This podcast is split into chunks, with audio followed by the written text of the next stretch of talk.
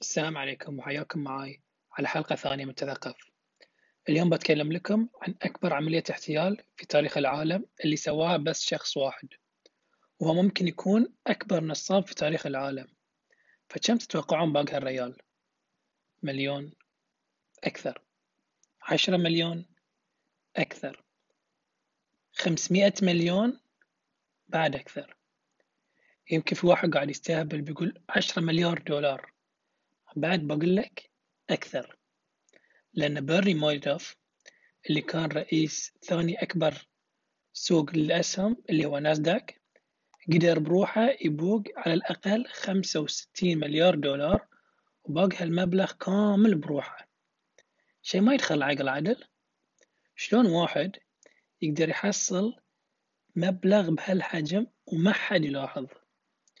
هني لازم تعرفونه إن بيرني ميدوف حصل هالمبلغ وكل من كان يعرف لأن الناس منها ومن نفسها كانت تعطيه فلوسه.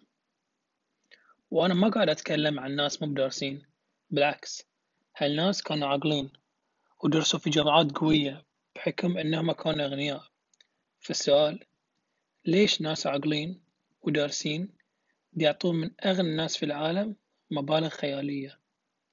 لأن مثل ما قلت في البداية هو كان قاعد يحتالهم. بيرني مادوف سوى حيلة اسمها Ponzi scheme اللي سموها على تشارلز بونزي اللي كان من أول الناس اللي سووا هالنوع من الاحتيال. فشنو كانت حيلة الإيطالي اللي هاجر لأمريكا تشارلز بونزي حيلته كانت بسيطة. قال حق المستثمرين إن عنده مشروع.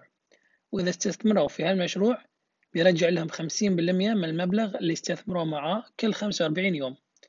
يعني عقب بس مية وثمانين يوم هالمستثمرين بيحصلون على ضعف المبلغ اللي استثمروه مع تشارلز بونزي. فناس وايد صدقوه وعطوه فلوسهم. وعقب أول خمسة وأربعين يوم فعلا المستثمرين حصلوا على نص المبلغ اللي استثمروه. فالناس تعجبت وناس أكثر راحوا له وحطوا فلوسهم معاه. وعقب خمسة وأربعين يوم ثانية ردوا وحصلوا المستثمرين نص المبلغ اللي استثمروه من الأساس. فشنو هالاستثمار العبقري اللي قاعد يجيب أرباح بهالسرعة؟ الصج إنه ما كان في مشروع وتشارلز بونزي ما كان عنده أي مشروع يستثمر فيه فلوس الناس. بس اللي كان يسويه هو إنه كان ياخذ فلوس المستثمرين الجدد ويعطيهم حق المستثمرين القدم. بس مثل ما تلاحظون هالحيلة ما تقدر تكمل الأبد لأن أول ما عدد المستثمرين القدم يصير أكثر من عدد المستثمرين الجدد الحيلة كلها بتطيح لأن ما بيكون في فلوس كفاية عند المحتال وبينصاد. وفعلا هالحيلة دامت حق تقريبا سنة وطلع تشارلز بونزي وهو عنده عشرين مليون دولار في جيبه لكن للأسف حقه هو انصاد وانسجن. وخطته فشلت. طبعا عشرين مليون دولار كانت مبلغ عول بالذات في سنة ألف وتسعمية وعشرين. لكن هالرقم ما يتقارن بالخمسة وستين مليار دولار اللي طلعه بيرني ميدوف. والشيء المفاجئ الأكثر هو أن عملية احتيال بيرني ميدوف دامت حق على الأقل عشرين سنة. فشنو العوامل اللي خلت بيرني يحتال على الناس طول هالسنين؟ وشلون انصاد عقب كل هالفترة؟ وشنو صار عقب ما انصادوه؟ لأن في ناس حياتهم اندمرت حتى عقب ما انسجن بيرني وناس حياتهم انتهت بسبب هالحيلة. فخلكم معاي عشان تعرفون قصة أكبر Ponzi scheme في التاريخ. بيرني ميدوف كان في مرتبة محترمة كرئيس ناسداك. كان يعرف يكلم الناس فكان الناس يشوفونه كواحد فاهم في الاستثمار في الأسهم وكان حبوب فالناس حبوه. واللي قال إنه بيستثمر في فلوس الناس وايد وثقوا فيه واستثمروا معاه. لكن للحين شلون قدر يسمد حيلته حق أكثر من عشرين سنة؟ بالذات إن استثماره كان تحت شركة فكان في أوديترز يتأكدون إنه هو ما قاعد ينصب على الناس.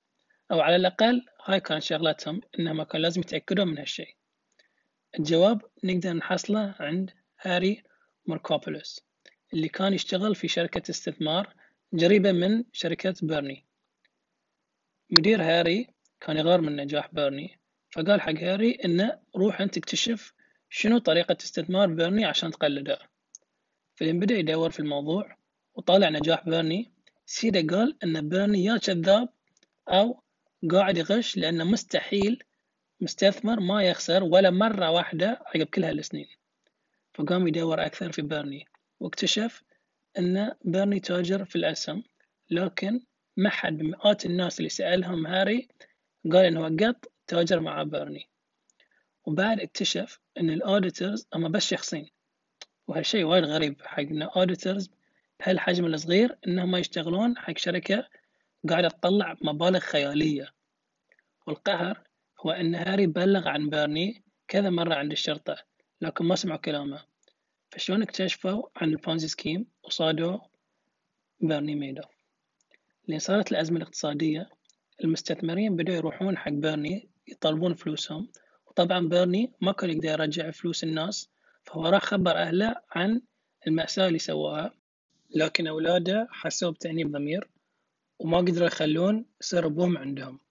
فراحوا بنفسهم وخبروا الشرطة عن البلوى اللي سواها فعقب ما انسجن بيرني ناس وايد حياتهم اندمرت لأن في ناس استثمروا كل فلوسهم عند بيرني ميدوف وفجأة خسروا كل شيء وخسروا مصدر رزقهم اللي كان يجي من بيرني ميدوف لكن المستثمرين أما مو الناس الوحيدين اللي تضرروا من بيرني لأن حتى عيلة بيرني تضررت منه هو. مو لأنه هو راح السجن لمدى الحياة لكن لأن الناس بدأوا يتهمونهم أنهم كانوا يعرفون عن اللي سواه بيرني أو حتى أنهم كانوا يساعدونه باللي يسويه. لكن ما في إثبات حتى يثبت هالتهمات وزيادة على كل ذي والبيرني ميدوف كان يحس بالذنب لأنه كان يشتغل في نفس العمارة اللي أبوه كان يشتغل فيها وما اكتشف اللي أبوه كان يسويه. وفي النهاية ما استحمل اللي صار وما استحمل الذنب اللي كان يحس فيه فخذ حياته. لحظة. ما كملنا. هدفي من هذه الحلقة مو بس عشان أقول لكم هالقصة بس خلينا نفكر شوي. بسبة من صارت هذه المأساة كلها؟ هل نقدر بس نلوم بيرني لأنه هو اللي خطط ال Ponzi scheme؟ أو بعد هل نلوم ال auditors لأن هم غطوا على بيرني؟ أكيد بنلومهم بنلومهم كلهم. بس الناس اللي استثمروا مع بيرني هل ما نقدر نلومهم؟ بيرني بنفسه قال بأن الناس اللي استثمروا معاه كانوا يعرفون بأن السالفة فيها إنه. لكن عينهم انعمت بالفلوس وسووا روحهم ما يعرفون شو السالفة.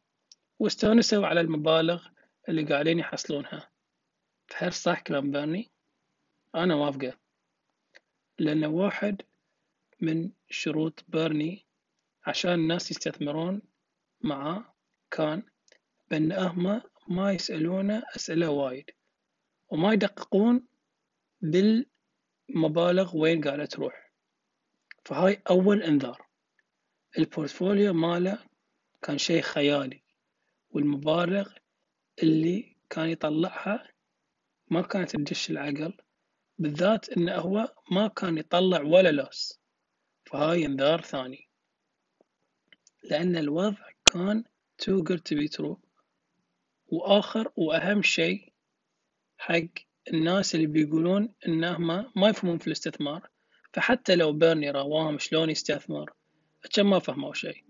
ومن خبرتهم الضعيفة في الاستثمار ما كانوا يعرفون بأن اللي كان يسويه بيرني شيء مستحيل. فهم المفروض كان عليهم إنهم ما يستثمرون بفلوسهم كلها. ما يستثمرون بفلوس مو مستعدين إنهم يخسرونها لأن مع كل استثمار بغض النظر في شنو كان في احتمالية إن المستثمر بيخسر هالفلوس. فالناس عليها إن ما تشوف استثمار كشيء بيتم عندي. لا تشوفه كأن أنا قاعد أشتري مثل ما إذا رحت مطعم بتشتري أكل الفلوس بتروح. وأي زايد تحصل من الاستثمار هاي شيء زايد. ما تشوفه إنه لا هاي شيء المفروض أنا أستحقه والفلوس مستحيل تروح عني. بس المهم إن شاء الله الموضوع بندخل فيه زيادة لنتكلم لكم عن كتاب Rich Dad Poor Dad وإن شاء الله عجبتكم الحلقة. وإذا عندكم أي تعليق أو أي استفسار أو تبون تعطوني أي نصايح تقدرون تكلموني على ما انستغرام m underscore q a s s i m i. وشكرا لاستماعكم.